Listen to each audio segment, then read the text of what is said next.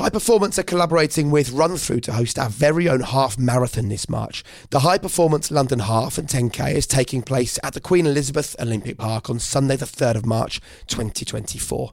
As well as the personal challenge of running a half marathon or 10K, we also encourage you to fundraise for the High Performance Foundation. The High Performance Foundation gives young people the tools and skills they need to kickstart their journey to a future where they can thrive. We can't wait to show you what the foundation team have been working on. Sign up to the High Performance Half Marathon and kick off your fundraising today. Head to our website for more information. Hey, how's it going? You're listening to High Performance, the award winning podcast that unlocks the minds of some of the most fascinating people on the planet. I'm Jake Humphrey, and alongside Professor Damian Hughes, we learn from the stories, successes, and struggles of our guests, allowing us all to explore, be challenged, and to grow. Here's what's in store today. This is the foundational aspect of why people make change or not. If they feel like they're not in control of their lives, the change will not last. The realist, instead of pointing fingers, pulls thumbs. It's about me, it's about my character. It's how do I respond to these circumstances? If you could do two things through your life show up and don't complain. If you are complaining, you're focusing on things outside of your control. We have to get away from this motivational, dopamine driven thing where it goes, Am I getting closer or farther away from my goal?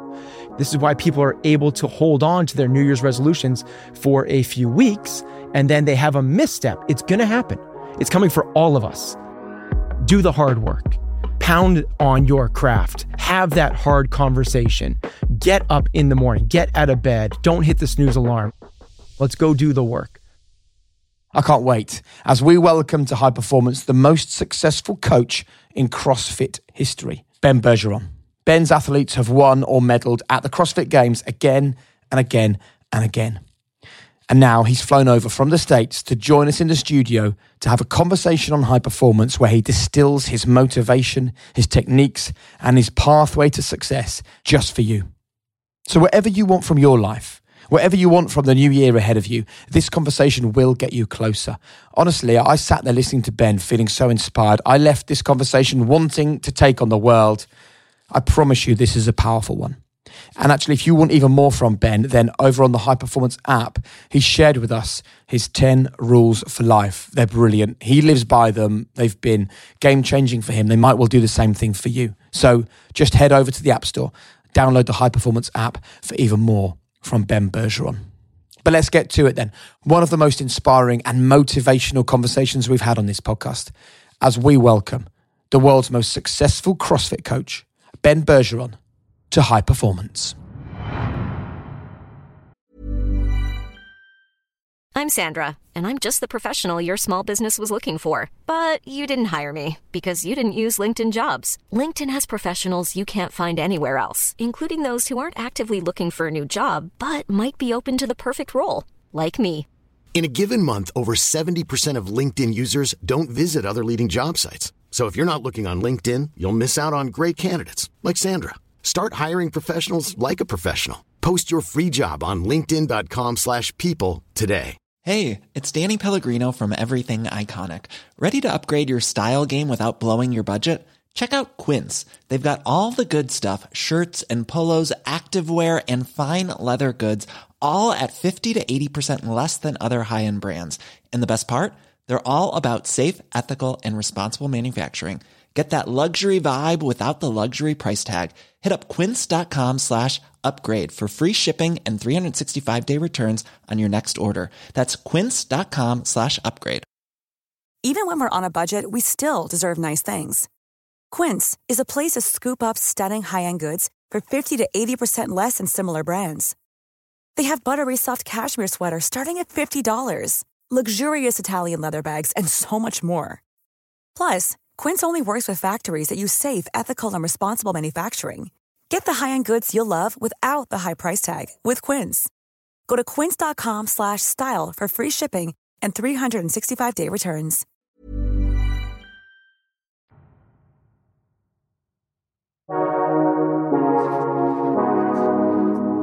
Ben, welcome to the show. Excited to be here. Thank you guys. Thank you very much for taking the time and making the effort to fly across the Atlantic to come and join us. Let's start with what you believe high performance to be. It's a it's a great question. I know it's a question you guys ask everybody, but it's a great way to start off any conversation like this.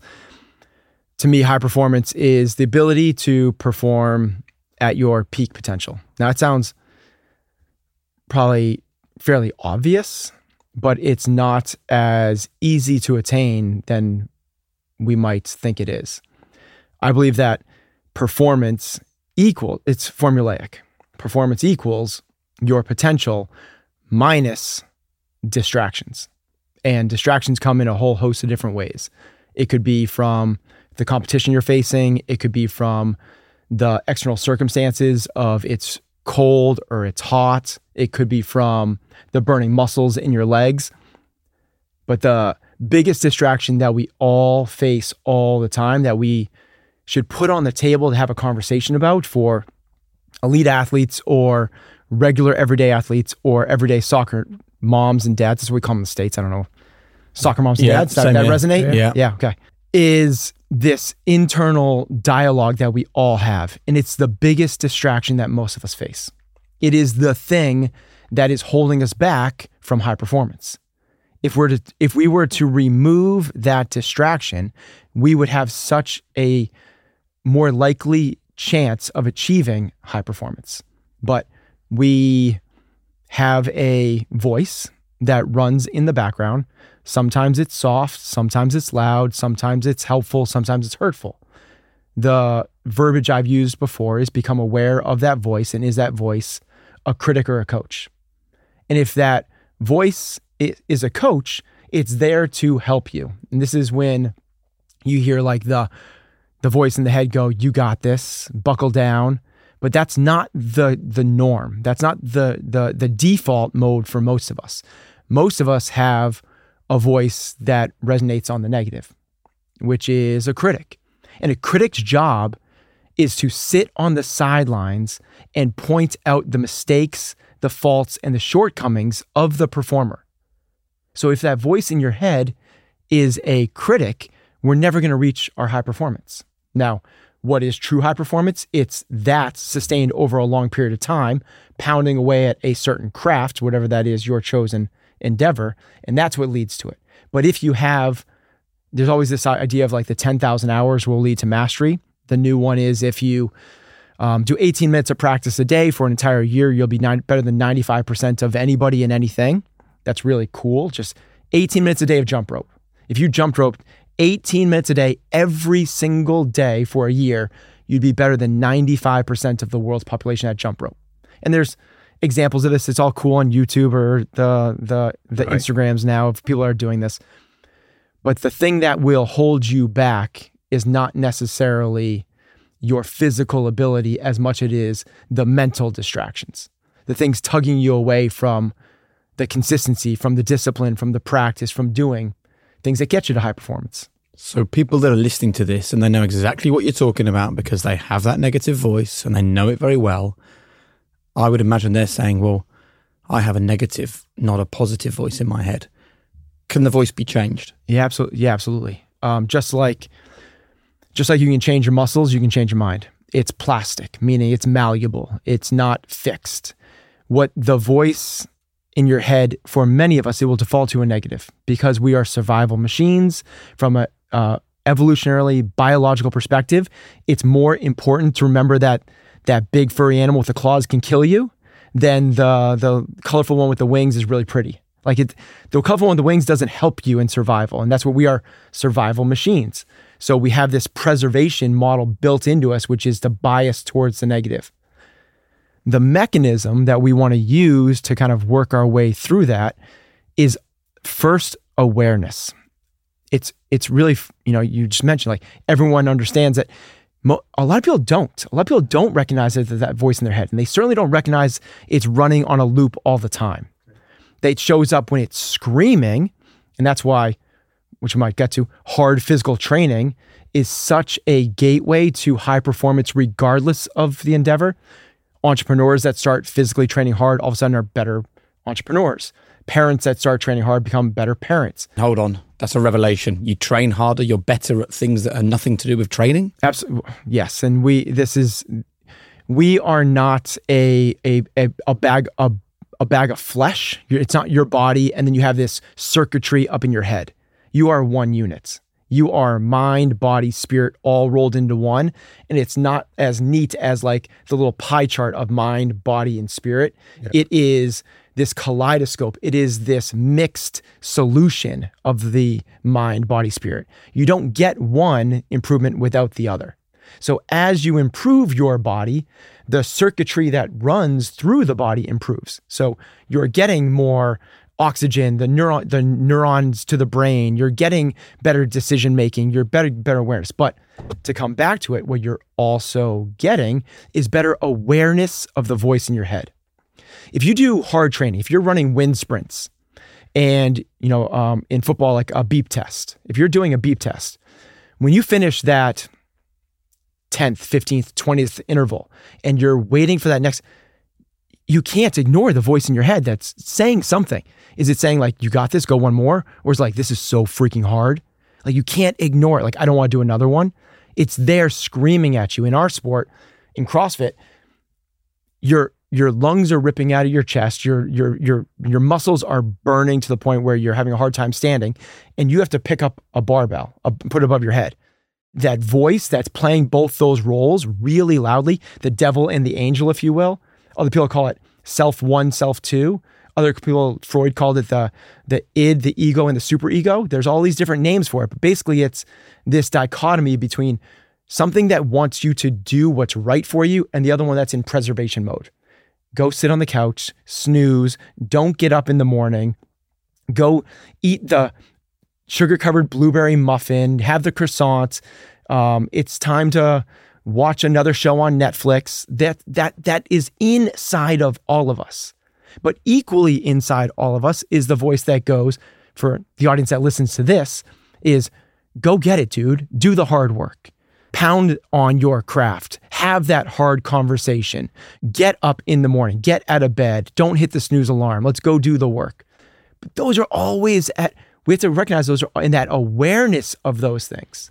But being aware, Ben, I like I'm listening to my inner critic now, and I, so I was with you with the 18 minutes. Do 18 minutes a day because that's yep. short amount of time in a busy life that you think I can commit to that. Yeah. But as soon as you said we've got to do the hard, the hard stuff, and it sounded like the wind runs, the bleep test. I'm then yeah. thinking, oh, maybe not. Then, so my inner critic is now getting loud. So, tell me what like what's your definition of hard for it doesn't so hard doesn't mean it doesn't mean the beep test. It doesn't mean putting 300 pounds above your head. It doesn't mean training to run a marathon. If i had my way i would get rid of goals. I wouldn't have goals exist. Really? It's goals we've all been taught all exactly. our lives and the goals you are to be successful choose your goal get your goal. Yeah. And then tell me what your goal is. If i'm going to be your coach if I'm going to be your trainer, if I'm going to start the new year off right with you guys, tell me your goal because I want you to get it out in the open. I want you to say it. And then we're going to put it on a shelf and we're never going to talk about it again. All I need to know is what it is. I want to run a marathon. I want to lose 10 kilos. But what would yours be? In all honesty, let's be really honest, like your yeah. fitness goal. My fitness goal is just to exercise more regularly. I love running for okay. mental benefits. That's so that's not the goal that I'm talking about. That's what I want you to get to. Right. See, mine would be I want a real nice looking, perfectly shaped six pack. And when friends come over and we want to play in the garden, my top can come off and I'm not feeling embarrassed. Okay. So if that is your goal, yeah, we can do all of the conversation, all of the talk, all of the mind thing, all that to create. All it's doing is creating some sort of motivational thing that as you take a step towards it, you get a dopamine hit of I'm getting one step. Dopamine is this thing that as humans helps get us towards doing the hard thing. So we're on a long hunt for a gazelle, try to stay alive. And as we feel ourselves getting closer to it, we go, ooh, I'm getting, and you get like a second wind and I'm getting closer. I'm getting closer to my goal. But that's doesn't actually get you anywhere. The thing that gets you somewhere is tell me your goal. And now that I have that, what we actually need to do is to define the process of achieving that goal. So you, now that I know it's your, you want to be the beach model that turns heads. You want to be the guy that when everyone goes, "Ooh, have you seen Jake?" He's like, "Oh." that you now that I know that you want that, what is the things that we need to do? Well, there's gonna be there's gonna be five things. There's it's how you eat, sleep, train, think, and connect. So now we got those things in place. What are the each of the the the bullet points in each one of the things? What we're doing is defining the we're defining the process. So here's where it goes. Everyone focuses on goals and they pour all their energy into the goal. It, to me, it's a distraction because what happens is the next you take two days off you go, oh, I'm never going to get there. You eat the the the croissants, you go, oh, or like you you gain weight one day and you go, oh, like, is that why I lose my motivation? Then? Exactly, because you're relying on motivation. We have to get away from this motivational, dopamine driven thing where it goes, Am I getting closer or farther away from my goal? Because I know in the process, you're going to have missteps. And what happens is when people misstep, they go, Such a big distraction, goals gone, can't do it. This is why people are able to hold on to their New Year's resolutions for a few weeks and then they have a misstep. It's going to happen. It's coming for all of us. We're all going to have a misstep. We know it. Whether you're trying to be an F1 racer, whether you're trying to be uh, a football mom or dad, whether you're trying to start a business, we're all going to have the missteps. If you're focused on the goal, you go, well, there it goes. It's too big of a distraction. If instead of the goal, we were focused on a process, which is, I'm going to go to the gym every single day. And that's what we need you to do. If you want to look that way, I need you to do these sets, these reps. I need you to eat these things in this amount. I need you to sleep this much. So we define the process. And now I just need you to follow the process. That's getting back to the full circle hard. Following the process is hard. That's the doing the hard things. What does that require? What does requ- following a process take? It takes a certain level of character. It takes discipline. It takes commitment. It takes humility. It takes fortitude. Now, what we need to do is we can go goal, put on the shelf. Let's refine the process. What's working, what's not. But we really need to focus on is what's our character. What are the traits that we have? So this is at the baseline level of working with a individual is we need to understand their commitment level, their discipline. Are they doing the hard things? So it starts with things like no more snoozing, like no more hitting the snooze button, because that's the first thing that you're supposed to do that day. You're saying, nope, not going to do it. You're starting your day off by putting off the first hard thing you have to do, which is get out of bed. Hard does not mean run 20 miles in the freezing rain. That's what everyone says it is. What's hard? Getting out of bed in the morning on time. That's what's hard. That's what we want to do is get the discipline there. What else is hard? Having a really high quality breakfast or intermittent fasting, having no breakfast at all. What's the next hard thing? Going into work with a positive mindset. Those are the hard things. Now, we always push those aside and go, nope, it's going to be about the abs. Well, without those things in place in our lives, we're never going to get to those things. We're going to feel worse about ourselves because we're setting goals and not achieving them we need to start with the fundamental steps of developing character. So this gets us back to the mindset thing and understanding are you helping her? This is what's going on up here. So you're you're saying what we need to do at the at the very let's say you know someone's tuning into this. It's the start of a new year. This is the year they're going to make a difference. What you're saying is before we even get to the point where we talk about joining the gym or going running, or we need to look at the small little mindset changes, the mental changes we can make. Once we get control of that, that's when we can then start talking about the physical stuff. No, it's not binary. Right. It's not step one, step two, step three. You can start a physical training program. I'm not saying you have to, because you're never going to get this all dialed in. You're never yeah. going to get the mindset completely dialed okay. in. I used to call my my framework for mindset the hierarchy of mindset, meaning like you start at the lowest stage and you have level one and you evolve to level five. So tell us about that the lowest level the lowest level this is what the, the language i used to use. It's not that. Where some of us are some of the time and yeah. more people spend more time here than others is a victim mindset. The victim mindset takes no ownership of where they are looks for excuses everywhere. The reason i am where i am today is because my parents were alcoholics because I live in London and there's no sun because um, my boss makes me work on the weekend because um, the political party that I want is not in office. It's all about outside and taking no ownership of anything. It's woe is me. I'm not a part of this. The world is out to get me. The next level above that is the pessimist. The pessimist isn't necessarily like, woe is me and the world's against me, but it's this sucks, this is terrible, this is going to be so hard, I hate this, and complains. Above that, which is kind of sh- strange to think about, is the optimist. Most people put the optimist at the top. There's mm-hmm. five different places. To me, this is the middle. Okay. The optimist thinks the future is going to be brighter than the past.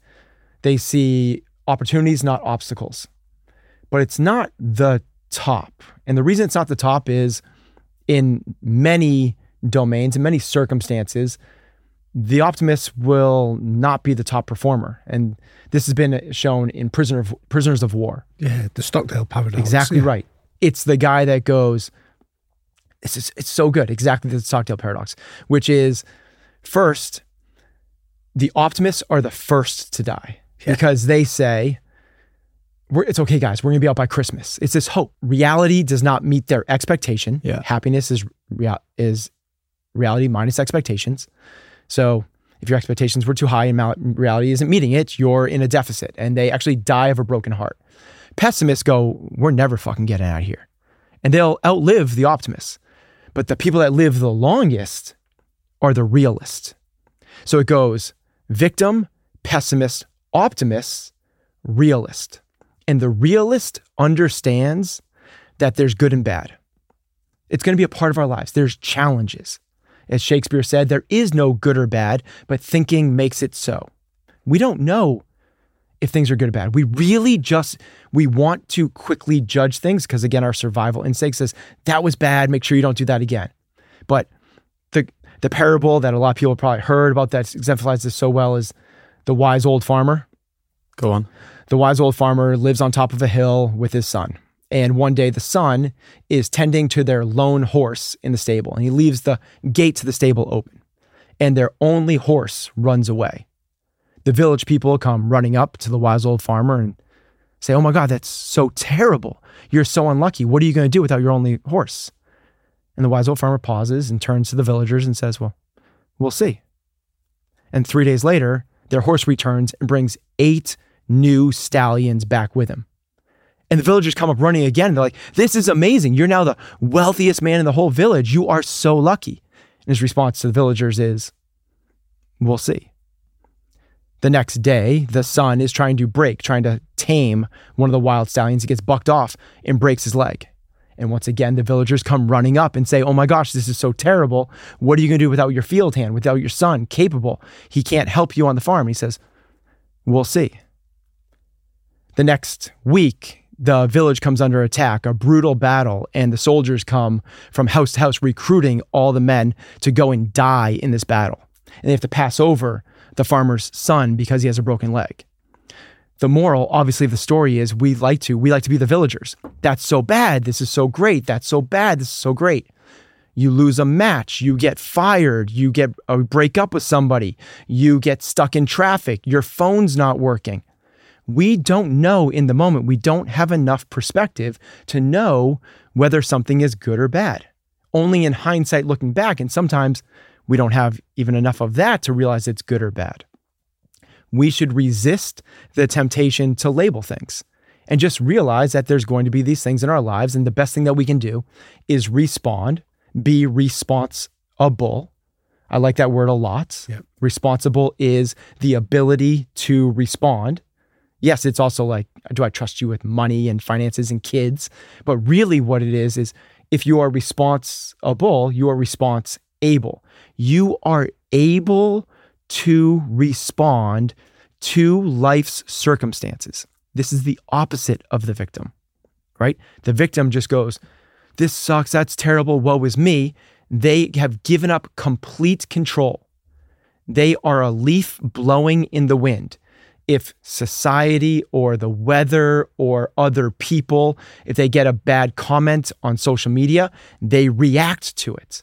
They've lost the ability to respond. Just like a leaf has to, has to, it's programmed to respond to the blowing winds. This is the victim. They are victims to their circumstances.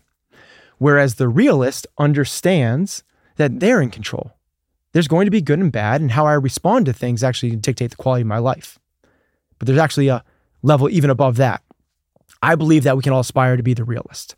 I think that it's inside of all of us to challenge ourselves. And so I said to recognize what is the narrative running between your ears. Yeah. Because as we we keep on going back to this New Year's resolution type thing, and as we go through this like change your life, this is the bottom. This is the foundational aspect of why people make change or not. If they feel like they're not in control of their lives, the change will not last. You fundamentally have to believe that you are in control. And control is not the circumstances happening around you. Control is I have the ability to respond. I have no control over what's happening around me, zero control of the circumstances, but I'm not interested in the circumstances. That's what the victim does. The victim doesn't look inside at all. It's all about pointing fingers outside. The realist, instead of pointing fingers, pulls thumbs. It's about me. It's about me. It's about my character. It's how do I respond to these circumstances? The level above that, which I think is reserved for some special people, and we maybe we can taste it here and there, and maybe we can work on it in circum, certain circumstances, is a warrior mindset. If you think of like, like a true warrior, like a samurai back in the day, after the samurai dominates the dojo, the samurai leaves the comforts of his surroundings in search of challenges, in search of a worthy foe, in search of somebody that might be able to beat him. He's looking for the hardship. I say it again. This is very rare. People that are actually, you actually like, am I supposed to go and do the hard? Yes, but it doesn't need to be the 20 miles in the rain. They're searching for the hardship. And all we need to do is recognize where that hardship is all the time around our lives. We are not going to be able to avoid pain, uncertainty, and work. It's the three things that we share as human beings pain, uncertainty, and work. That's a hard reality that most of us should learn to accept. Realist, it's coming. You're going to be in pain. You're going to lose a loved one. There's uncertainty. How how's this business that you guys are starting, that you entrepreneur, how's this business going to be in in 12 months, in 18 months? What are your are your kids that you're raising going to grow up to be productive members of society or are they going to be derelicts? There's uncertainty. That's hard for us as human beings. And work. We need to how many people strive not to work? It's insane. Now, it's like we kind of put this like thing of like this this utopia of there will be a day that there's no uncertainty i have all my finances figured out that i have all my relationships figured out and i won't have to go to the gym to stay healthy and nope nope that's always going to be a thing that you need to do always this is not a negative this is a realization that huh it's there and now i can respond to that in a productive way the people that look like warriors still have moments of victim mindset. It's in all of us. The difference is they recognize it. Right. Because for people, that's the difference. For people who, when you say that's just a feeling, like feelings feel very real for people. It, it like I can't move forwards. I'm stuck. I work hard. My, I have three children. Therefore, I'm at, you know 12 hours a day in the office. Or my partner doesn't understand me. My friend, you know, I've got a, a, a, I've been diagnosed with something that I didn't want to be diagnosed with. I'm carrying trauma from my childhood. Like these things feel really real for people, don't they? Absolutely. I, I should clarify as well. There are victims in the world. There are victims of that people of atrocities and horrific traumas and tragedies. There are victims. The victim mindset is different than being a victim. Yeah. Yeah. So have you I, been in the place that you're describing? Have I've been, been a uh, victim. Of course. And you have too. And you, we all have. Yeah. Everyone has spent time there. Now, the amount of time there that we spend. So, if you are diagnosed, here's and here's the game we can start to play. This is how we move through this. We want to play around, we want to train at our threshold. So, when something happens to you that is not in line with your expectations, this is the big one. So, you expect your day to unfold in a certain way. You expect yourself to be, um, your kids to behave on the way out the door in the morning. You expect your um, breakfast to be tasty and fine. You expect to be on time for work. You expect your boss to be happy when he sees you.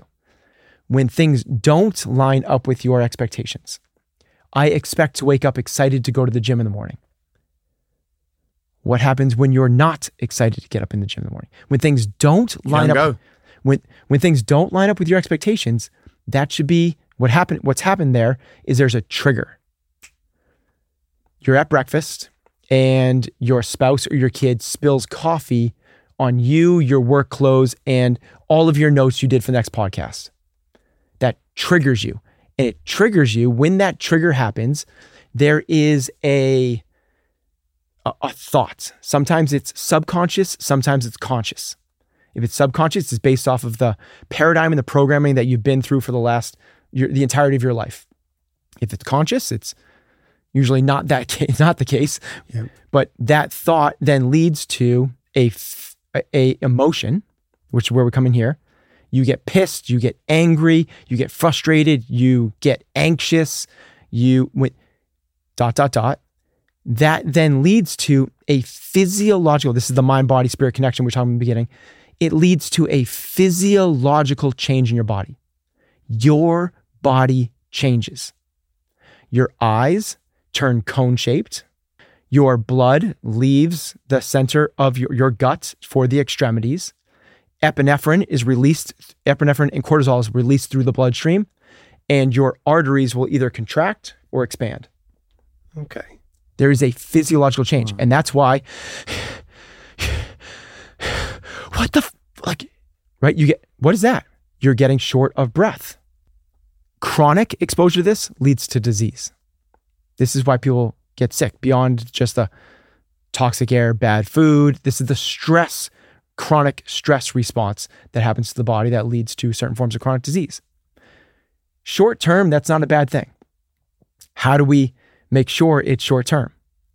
We have an understanding that it's happening. So, what is the understanding? Back to your point, the emotional response. When you feel the emotions bubble up, I feel them, everyone feels them differently. I feel it in my chest. Some people, their stomach gets upset. Other people feel a pain here. Other people, tightness in their neck.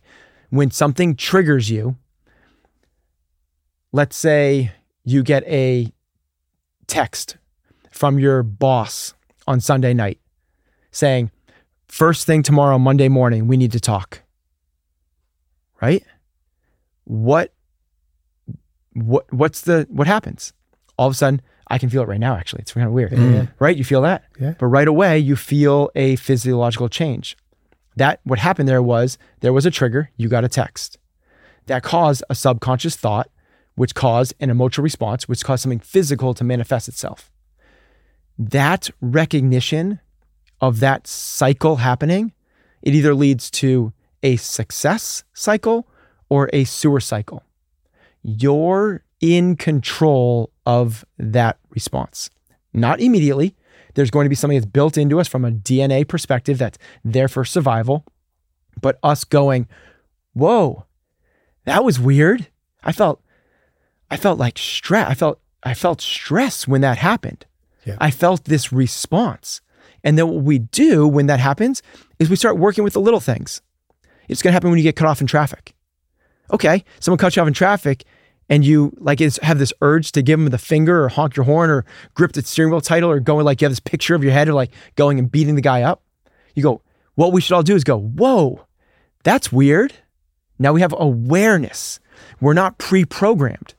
And just this awareness of this cascade, this what used to be just happening, now you get to start to work with some of the smaller things. Self one, self two. Self two wants you to go to the gym because self two knows how good it's going to feel when you have those abs. And this is your coach, or Yes, that that's the coach in the coach. air, right? The other one is going to go, dude, sleep in. This feels good. Because I find And then you go like, whoa, what is that? That's weird. Why are you saying that to me? When you're at a party and someone passes the cookies. Self two is going to go, by the way, the closer it is to the actual moment, this is kind of weird.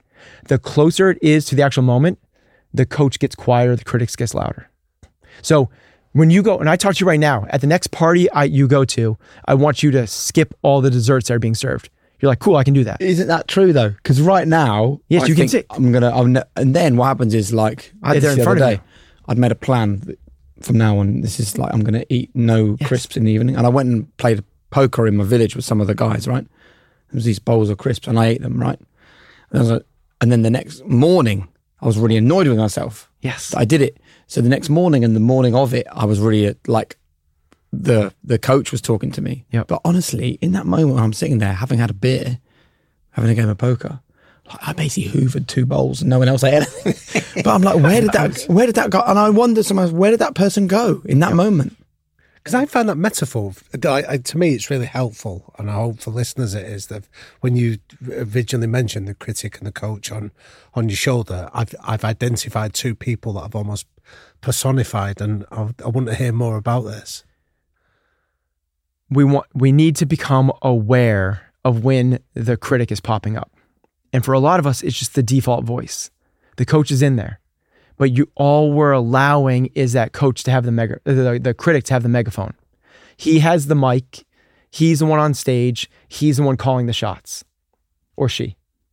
And the coach has been so smushed down that he's way up in the stands and he doesn't have a voice right now we need to start to give the coach a voice. And that happens not by doing the big hard things. It happens by doing the little things, the really little ones, and going like, ooh, there it is. So when that pops up, there's this awareness.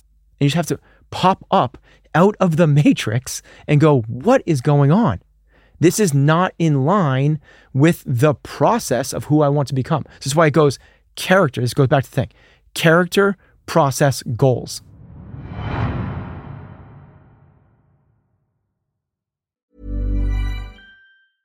I'm Sandra, and I'm just the professional your small business was looking for. But you didn't hire me because you didn't use LinkedIn jobs. LinkedIn has professionals you can't find anywhere else, including those who aren't actively looking for a new job but might be open to the perfect role, like me. In a given month, over 70% of LinkedIn users don't visit other leading job sites. So if you're not looking on LinkedIn, you'll miss out on great candidates like Sandra. Start hiring professionals like a professional. Post your free job on linkedin.com/people today.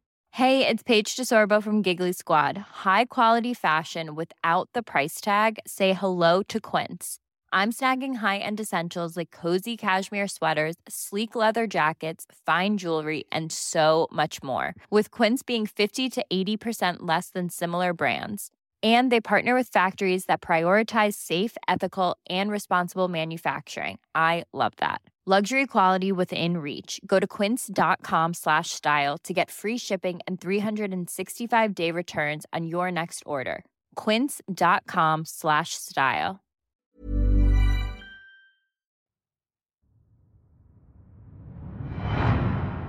So I get the idea of we need to raise our awareness, but I'm really intrigued as to what tips and techniques we can do to to give ourselves that moment of pause to go. Yeah. I'm like the critics talking here, and I want the coach to have a voice.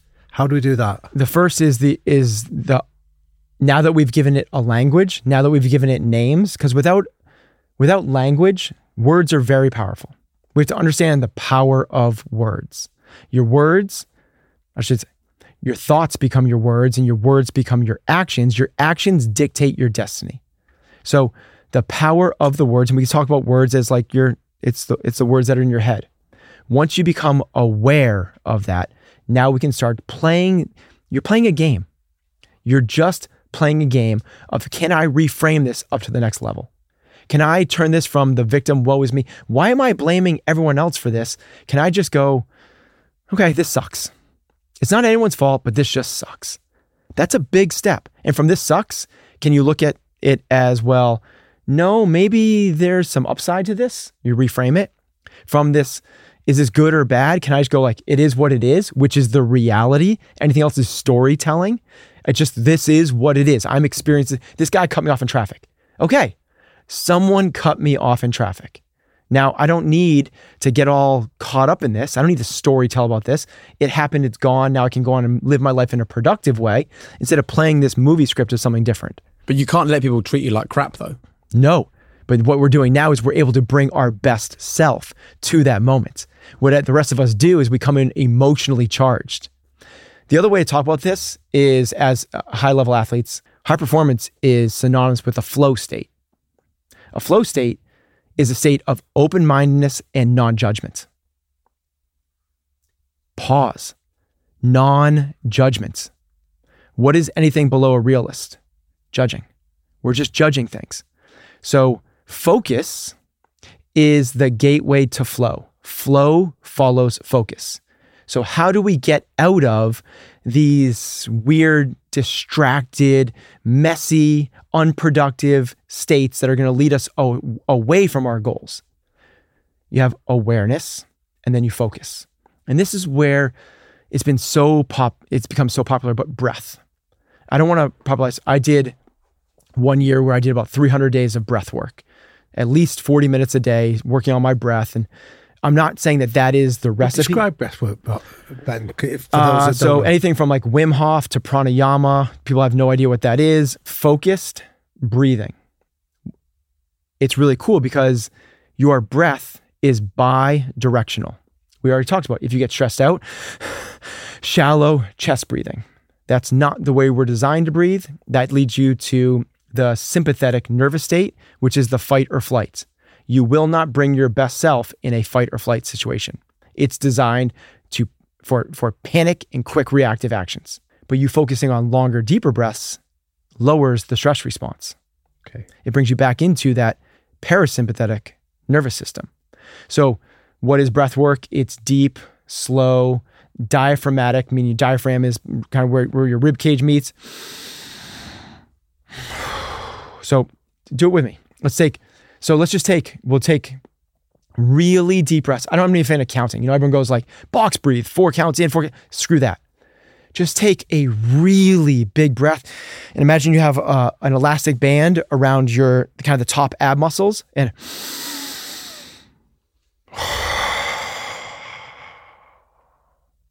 again.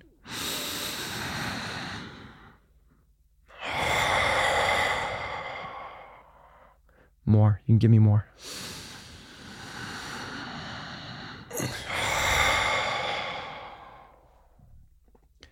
Three breaths. Now, the reason breath work is become popular is not only the bidirectionalist part, but it's always there. If we get ourselves in a fragmented mind state, meaning your mind is going into defensive mode, it's being distracted, so, to answer the question, if you feel yourself in the victim, you feel yourself in the pessimist mind state, what is the thing we need to do? Focus. Those are distracted mind states. And what do we need to focus on? You choose. But don't focus on the circumstances around you. That's going to get you in the sewer cycle of spinning into this storytelling. Like you get that text Sunday night from your boss. What do we all do?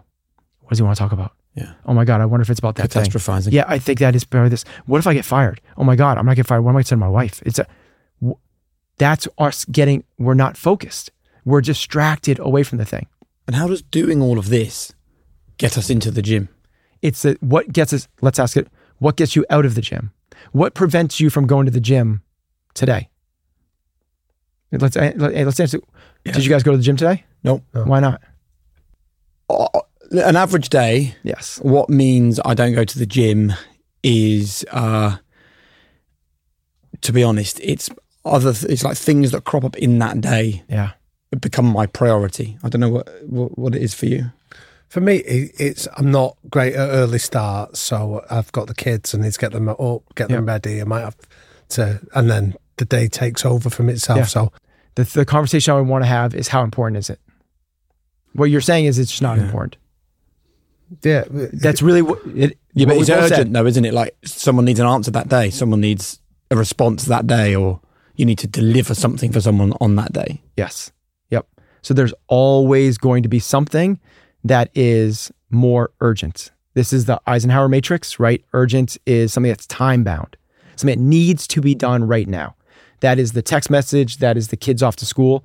Those those are always going to be there. What is physical training? It's not urgent at all. Like there's nobody saying like you have to do this thing today.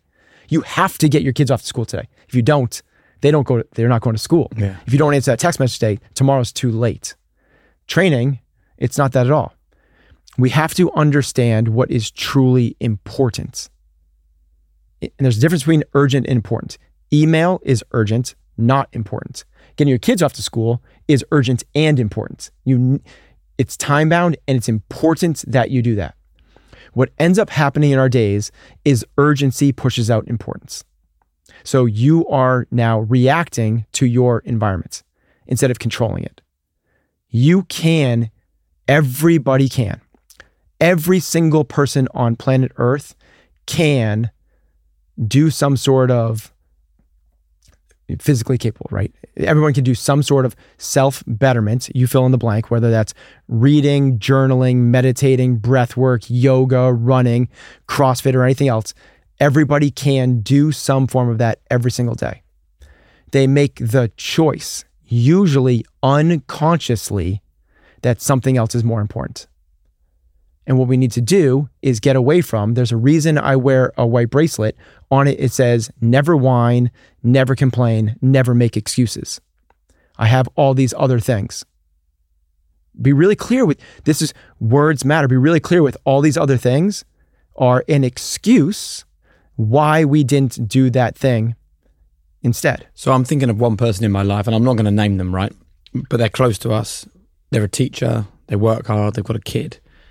They never ever do anything physical. And me and my wife are always saying to this person, you, you got to do it because if you don't find time now to be fit, you're going to have to find time to be ill when you're, you know, in a few years' time. And they say, well, I need to get up at six. I need to make my kids lunch. I need to get my kid to school. They work as a teacher. I've got a, a full day at school. By the time I get home, I've got to make dinner. I am knackered. So I wouldn't know what to say to this person that ma- that makes a change because after 20 years of having a conversation with them, it hasn't changed. And I bet there's a lot of people like Yeah. that listening now. so the conversation it- i would not go about schedule i would not go how to how to put this in i would not go get up earlier i would not say you're not tired go do it at the end of the work i wouldn't say do, do this on the weekends because you you don't need to recover we have to have the conversation you're not going to get people to change because what the way you started that was uh, we're trying to convince them of why they need to do this of why they need to do this if we live in a world of need we live in a world of scarcity we got to get them to want to. They have to want to do this. Yeah. I would- I but would- what if they do want to and just can't see where? And then we need to get them, it's a big conversation. They're not going to be able to do it with that schedule. Right? So, how you want to do this, tell me why. The ha- drive has to be bigger than the things that are weighing them. People talk a lot about their values, but what they're missing is values are not what you want. Values are your behaviors. That's what you value. So people go, I, I really value health. I really value time with my kids, but they work 60 hours a week, don't train, and don't see their kids. Yeah. That is not, you don't value that. This is the conversation we need to have with your friend.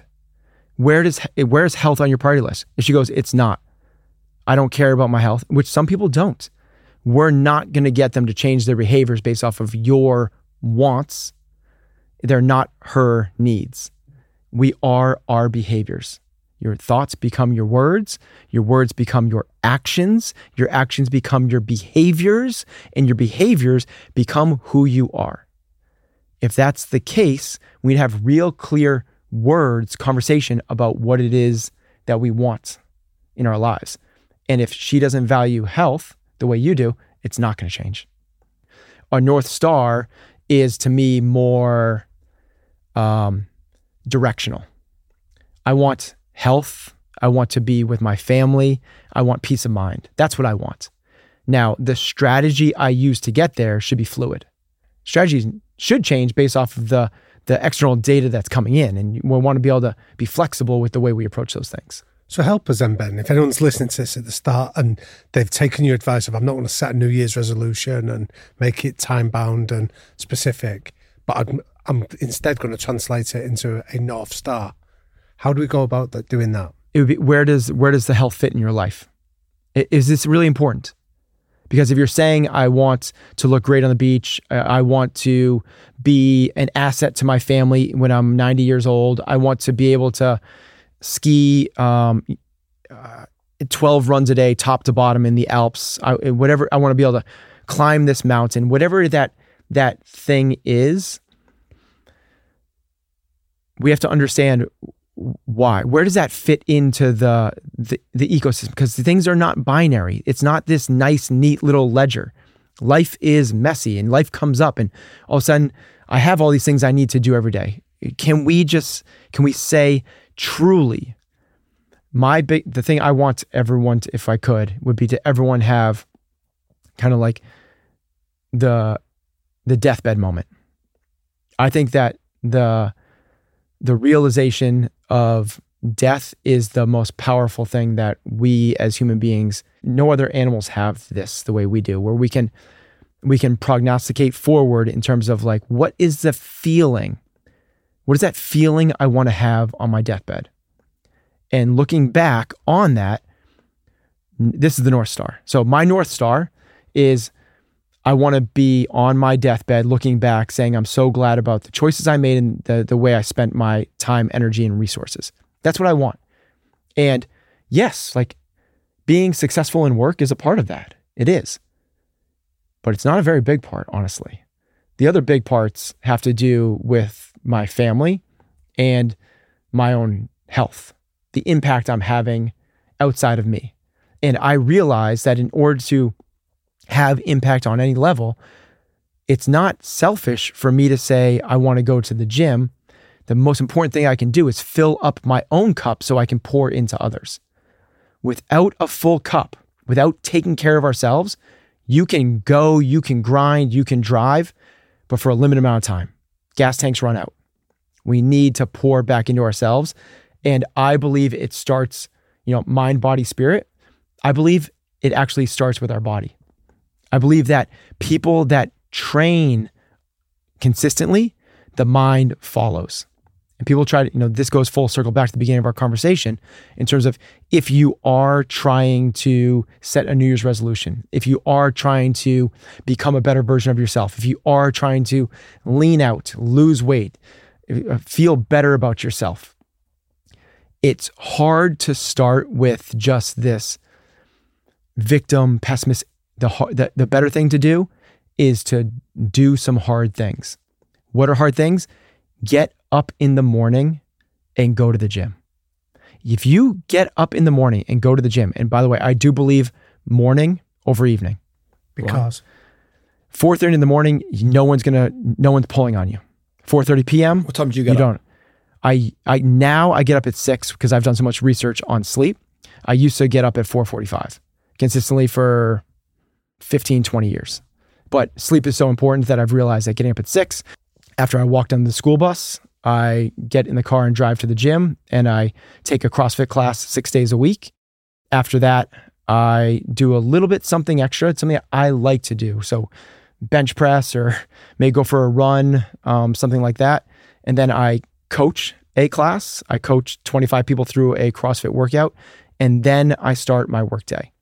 That's that's at 10:30. So my all before that, it's about trying to like fill up my cup. So I'm like I'm listening to that and I'm like, bloody hell, I'm not sure. I Knackered- could. don't- knackered I'm by 10:30. yeah. But but don't do that. No, but no, don't do that. I'm not comparing. But what I'm interested in is like James Clear gave us a really great quote that we regularly cite to each other of the heaviest weight in the gym is the front door. Yes. So I'm I, I'm interested in that bit of what would stop me is the idea of this is an hour of pain or slog, and I'm interested in what advice you give us just to get in there and start the process. What we need more than anything else is repetition. And I don't mean sets of five, sets of 10, sets of 20. What I mean is you need to show up. Without showing, the hardest thing to do, if you could do two things through your life show up and don't complain. Show up and don't complain. Complaining is a telltale sign of a weak mind, it is the language of the victim. If you are complaining, you're focusing on things outside of your control. That's what's happening. Inside of your control, you control your schedule. That's what people don't realize. I get it. You, your work con- controls it. Nope. You're choosing to be at that job. You're choosing to be at that job. You don't like where you live. You're not a tree. Move. Like you are in control of your schedule. People go, I can't do that. I got to. You are you're choosing to do what you do. So everything once you realize that, how empowering that is, you no one is ever going to make you eat anything. Ever. You're not an infant. They are not going to make you eat anything. What is fitness? It's really about working out, training, moving, exercising, and nutrition. Mm-hmm. You're in complete control of your health. This is so hard though for some people, Ben, because they've been told all their lives, and we get it all the time from the media that we have no control. So they'll be like, well, I've got kids to feed. I can't take a risk with my job. You know, they maybe haven't yeah. been educated about what eating healthily is. Maybe they have, yet there is huge businesses whose job it is to solely try and make us believe that unhealthy stuff is healthy stuff. So we get tricked into eating it, right? The, the whole world is almost, it's actually almost set up against what you're saying, which is that you have high agency. The world wants us to believe that we have no agency at all. And some people will listen to this sort of conversation and go, well, that's dangerous to tell people they can have control over where they live and what they eat and the job they do. That's unfair. It's hard. It's, yeah. For sure, it's hard. I'm not saying it's easy. It's really hard to leave a job that you hate. It's really hard to get out of a toxic relationship. It's really hard not to blame your parents for your circumstances now. It's really hard to get up at 4:30 in the morning to go to the gym. It's really hard to be a single parent. Cool. We already talked about this. Hardship is coming. It's there. Like we all have it. It's going to be there. What the goal is is not to wait for perfect. The goal is to do what you can with what you got right now. That's it. So it's it's on it's just like my favorite quote because everyone waits to what you can with what you got for where you are right now. So when I say you have control of your life, it's the only it's, let's pull it the other way. It's so empowering because the only thing that you have control over is how you respond to life. That's what you have control over. Now, no one gets to control the way you respond to life. This is complete agency. This is complete ownership. This is complete responsibility. And when you do that thing, you now have the power to change your life in any direction that you want to go. So, what's the first thing that someone who feels empowered and inspired and uplifted from this last hour should do? Okay, so there would be there's gonna be two answers to that. The first one that I would recommend people do, but not not everyone can do this, would be to go and surround yourself with like-minded people that are. If you are join a running club, join a CrossFit gym, join a a rucking community, join be around other people. Like we are you want to create an environment which makes it easy for you to do these things. You doing it solo every day, way more challenging. Now, Does that involve leaving other people who maybe? Yes, absolutely. You need to surround yourself, surround yourself with people that support you, love you, and want to see you win. No gossip, no drama, no toxicity, just good vibes. Get around those people. Now, not everybody has that opportunity to do that tomorrow. I think that the, starting tomorrow, what almost everybody, as long as they're able bodied, go out for a run. Go out for a run. And it can be a one minute run. A one minute run has more in common with a 10K than a zero mile run does. Love that. But part of the reason for that, though, Ben, is like, again, using that metaphor of the, the critic and the coach, that the, the critic goes, I can't go to a gym because everyone's fit and healthy Right. and I'm not fit and healthy and I'm going to look stupid and you're going to look ridiculous and you'll make a fool of yourself and they'll laugh at you. Tell us about, so as the owner of a gym, what are you seeing when somebody chooses to come in for that first time and they're not fit, they may be struggling, they're very self conscious? Yeah, that's where it's, it comes down to the self judgment. Judgment is where we started this conversation off with is the biggest distraction we all have that pulls us away from our best selves and the highest performance is the judgment we have about ourselves. It's not so much the judgment over other people, other things, which we love to do. They're wrong. That person's right. It's the judgment we have about ourselves. And I can't go that do that thing because this, this, or that. That is the storytelling. That when I say storytelling, what I would like to people to hear, if you're telling a story, what you're doing is you're creating a drama. This is melodrama. This is you being melodramatic. This is you creating undue meaning to things that haven't existed in your life yet, that you're just prognosticating that this is what's going to happen if I go do that. You don't know that. And we're so concerned, so self consumed. This was me as an athlete, so I can speak to it from firsthand. I was so consumed with what I thought other people thought of me as an athlete, I wasn't able to perform at my peak. It ate me up as an athlete. And this is where I'm so passionate about because I know when we pull this cover off, when we pull the lid off this, what can come out of this? If people would just allow themselves, this is the this is the the preventer from a flow state. So the best example I have of this is working with Katrin, who won the CrossFit Games twice. The year before I started working with her, she lived in Iceland. She tried to qualify for the games. She had been to the games twice. The third year she attempted, she failed. And the reason she failed was because she was so self conscious about her performance on the floor that it just destroyed her ability to perform. She was all in her head.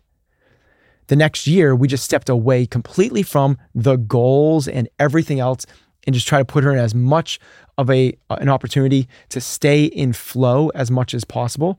Don't instead of judging, just be curious. Just curiosity. What what will happen if? What I wonder if what this and she became the best I've ever seen at this. This is what people are doing when they think about themselves. They visualize themselves walking into a gym. People are going to laugh at me. I'm going to be out of shape. I'm not going to know what I'm doing. It's and I get it.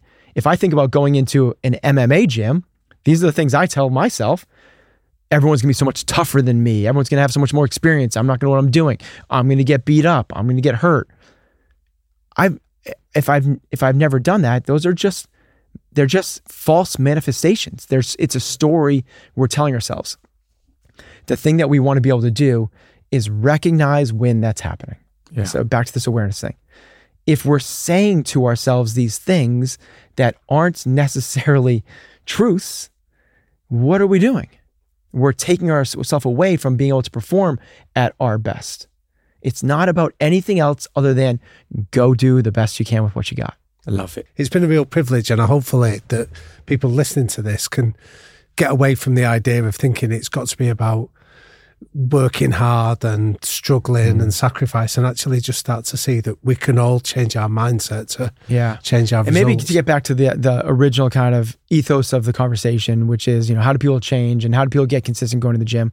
The biggest thing I could do is allow yourself to be to non non judgmental. Yeah. That really is the thing. Is that if it's if it's your your mentality that's preventing you? There's, I really think there's like two blockers. There's either the mentality of the people I'm going to be judged when I walk in there, or there's the people that have the too busy schedule. Those are really the two big hurdles that we have to come get over.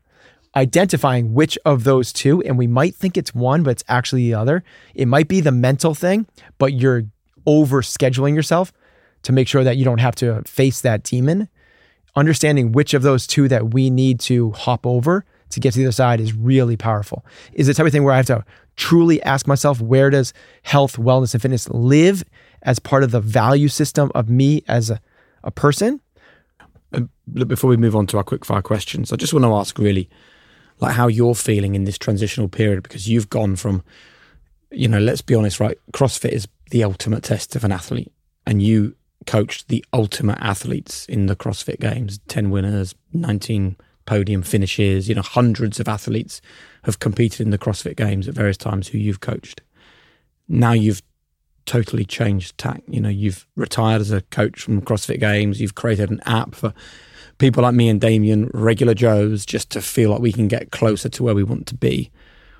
So I'm really interested in like where you're at now because you're no longer sitting across a table from someone with an unbelievable six pack, a, a rock steady mentality, a deep understanding of fitness, and you're trying to get people racked with self doubt, fear, full diaries, busy lives to go on this journey. Yeah. I'm extremely passionate about what what this new endeavor that I'm going on, mostly because it goes back full circle to the original pursuit that I started this whole thing with. When I left finance, when I decided to leave my job that I was feeling unfulfilled, the question I asked myself was, which by the way, the, the leaving that there was a uh, is a real trigger moment. It was 9/11. When 9/11 happened, um, you know, the planes left Boston. It was very close to home when that happened, I realized I wanted more impact in my life. I wanted I wanted to help. I, I didn't know what way I wanted to help, but I thought about joining the military, thought about becoming a firefighter. But I eventually decided on being a trainer and a coach. And I thought that was a way that I could have real impact in a real healthy way, probably more so than being a soldier and going potentially killing people. The fire thing just was too much red tape to walk through, and I could do the training thing now. Well, that that just kind of spiraled on itself to where all of a sudden I found CrossFit, started competing in CrossFit, started training high level athletes, started getting some top 10 athletes, starting winning the games. And like, oh my gosh, this thing kind of just went and went and went. I was incredibly passionate about that at the time. I dedicated 15 years of my life to coaching at the highest, highest level. Now that I've seen what it takes to achieve incredible results, and the ups and downs and the best methods and how you combine eating, sleeping, and training and the mindset aspect to this, the ability to bring that back to everyday Joes and Janes and do it with some firepower and understanding of how to do this in a really effective way is really exciting for me. And now what we've done is created an app that does just that. It teaches you about so the question is like, how do we identify certain mindsets? How do we come stronger between the ears? How do we have more discipline? That's built into the app. Every day I get on there and talk to you about kind of very daily stoic esque about mindset. And then there's a daily training component to it about, and I realize that not everyone has eight hours to train in the gym like these elite athletes. So it asks you, how much time do you have to train in the day? And whether you have 30 minutes or two plus hours, the training will adjust to give you the most impactful training session you can have. So, what I want to do is be able to give people, I want to impact people in a health and fitness and fulfillment and mindset way that probably wasn't available before because it was reserved just for these people that had these coaches and these ecosystems set up for just only for the best of the best. It's great. And that's the epitome of the warrior mindset. That's your fifth stage, in as you've just described it. That fifth stage of going searching out new challenges. Yeah, is exactly where you are. Ready for some quick fire questions? Let's go. Okay, the three non-negotiable behaviors that you and the people around you should buy into. Well, I I don't know so much as if they're their behaviors, but I think that this is important that we kind of uh, right away. This is not quick fire. I'm failing already. no pressure. But, but at the tail of this conversation, I really believe that awareness, intention, action. I believe that those are the three guiding principles that should drive all of us. Awareness, in terms of the mindset. What is holding me back? What do I want in my life? What are my values? Intention. How am I going to go do that thing? What is the strategy? How am I going to do that? Action nothing matters until you actually take action. You have to do the thing. So, aware if we navigate our lives with awareness, intention and action, we will end up where we want to end up. Great. If you could go back to any moment of your life, what would it be and why? So the true answer is I wouldn't. I I, I wouldn't go back. I I don't believe in going back and trying to relive. I'm all about now, the present. Actually, it's a weird maybe some people would see it as a negative. I see it as a superpower. I don't have a very strong memory in terms of I just want to like I can't tell you what year certain things happened. I just want to be here. having said that, to play the game and answer your question, one of the really exciting points of my life was what we just talked about, which was when I started my business. Starting your business is such a thrilling point in your life. And maybe that's why I'm doing this thing again is I'm starting this new business venture because when I started um, being a I, I I started as a coach in homes and then for a Globo gym and then uh, strength conditioning for a, a school. When I left that and take the, took the leap of getting a facility, getting a gym, hiring coaches, again, it pulls you so far into that present moment. It's like you're just focused on the next thing in front of you. Yeah. It's such an exciting time in your life. Love that. So, what advice would you give to a teenage Ben just starting out? It'd be what we've talked quite a bit about, which is um, don't. When you feel, then I'm gonna say I'm gonna say don't because you're go, I'm going to. When you feel the desire to judge yourself, let it go. You don't need to do that. You don't need to play that game. It's going to still happen, but don't hold on to it. Just let it go. Love that. How important is legacy to you? It depends on what you mean by legacy. If legacy is me being remembered after I'm gone, pretty close to zero. If it's the impact I have on people while I'm here, so that when I'm gone, they've transformed into something better, that's what I'm trying to dedicate my life to. Nice. And finally, Ben, what's your one golden rule for anyone wanting to live a high performance life? Do what you can with what you got for where you are. Man, I've loved that. So thank you. Thank you guys. Really appreciate it. Damian. Jake, I think the one question that I'm going to take away is who am I listening to, the critic or the coach on my shoulder? Which voice is the loudest? The person that sits there saying, What do you think you're doing? You're not good enough to do this. Why are you wasting your time? Or the person that goes, Just give it a go. Just take a small step. Just try your best in this moment. And I think that's all that we need to do just to raise our awareness as to which voice we're listening loudest to. And if we're listening to this at the start of a new year, if that's what we can take away from it of who's going to be the loudest voice, who's going to accompany us in the year ahead, our critic or our coach. I love the idea of hard and easy decisions. You know, like where we're recording this today, there's some nice salads outside. There's also some cookies. Like, are we going to make the hard call, which is to ignore the cookies and not eat them because they're actually not taking us into a good place? Are we going to eat the salad the same with our alarm clock? The same. So I love this idea of trying to embrace some of the hard stuff in the year ahead. Um, and, and I think it's also important that you and I don't sit here as like two people that don't need to hear this stuff. That is cha- that is game changing messages for us, I think, as much as anyone else. Massively. You know, like when Ben was asking us, well, why don't you exercise every day? And I could hear our excuses coming out, and suddenly when you articulate them, they sound awfully, awfully lame. Yeah. You know, and uh, again, yeah, there's certainly no putting ourselves on a pedestal claiming we've got the answers. We don't, but we're in that curious state of speaking to people like Ben that do have the answers, and it's as illuminating for us as hopefully it is for anyone listening. And also, I love this idea of holding yourself to high standards. Like you and I could easily say, "Yeah, yeah, I do exercise, do a bit of running, do a bit of this, do a bit of that," but look at us both. no, in all se- like you know, in all seriousness, people wouldn't look at us and go, "Pair of athletes." So then it's like, well, are we doing enough? Are we doing it to the right level? Are we doing it to the right intensity, or are we basically bullshitting ourselves that we're doing enough? Probably the latter. Yeah, yeah, yeah, yeah, definitely. I think I love those five stages that he spoke about, the five mindsets. You can be the victim, you can be the pessimist or the optimist, but then you get into the realist and then the warrior mindset. I think, hmm. I think when we look at it, we're probably at that optimist mindset that we Exactly talk I a good. say. yeah, I am. talk- yeah, I am too. I think it'll be all right tomorrow. Tomorrow I'll be a better athlete. Tomorrow I'll eat yeah, better. yeah. I'll start tomorrow. Doesn't matter anyway. But are we going to start? Let's start being realist. I think it's time. Love that conversation. Thanks, mate. Loved it. Look, I hope you love that conversation. Do you know what? Send me a message, please. Hit me up, LinkedIn, Instagram, DM me on Twitter. I don't mind how you get in touch with me. I would just love to hear from you. I'd love to know what you thought of that conversation with Ben.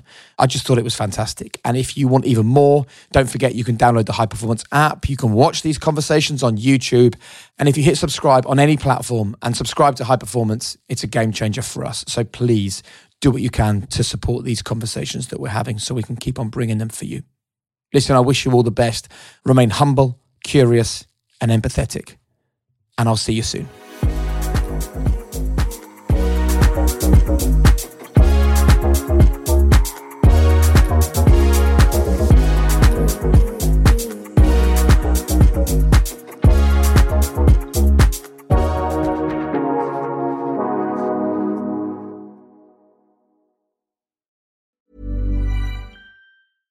Small details are big surfaces. Tight corners are odd shapes. Flat, rounded, textured, or tall.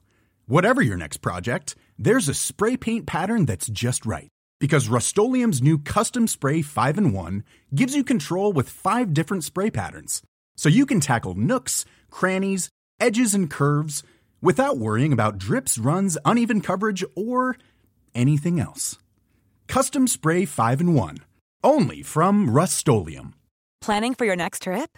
Elevate your travel style with Quince. Quince has all the jet setting essentials you'll want for your next getaway, like European linen, premium luggage options, buttery soft Italian leather bags, and so much more.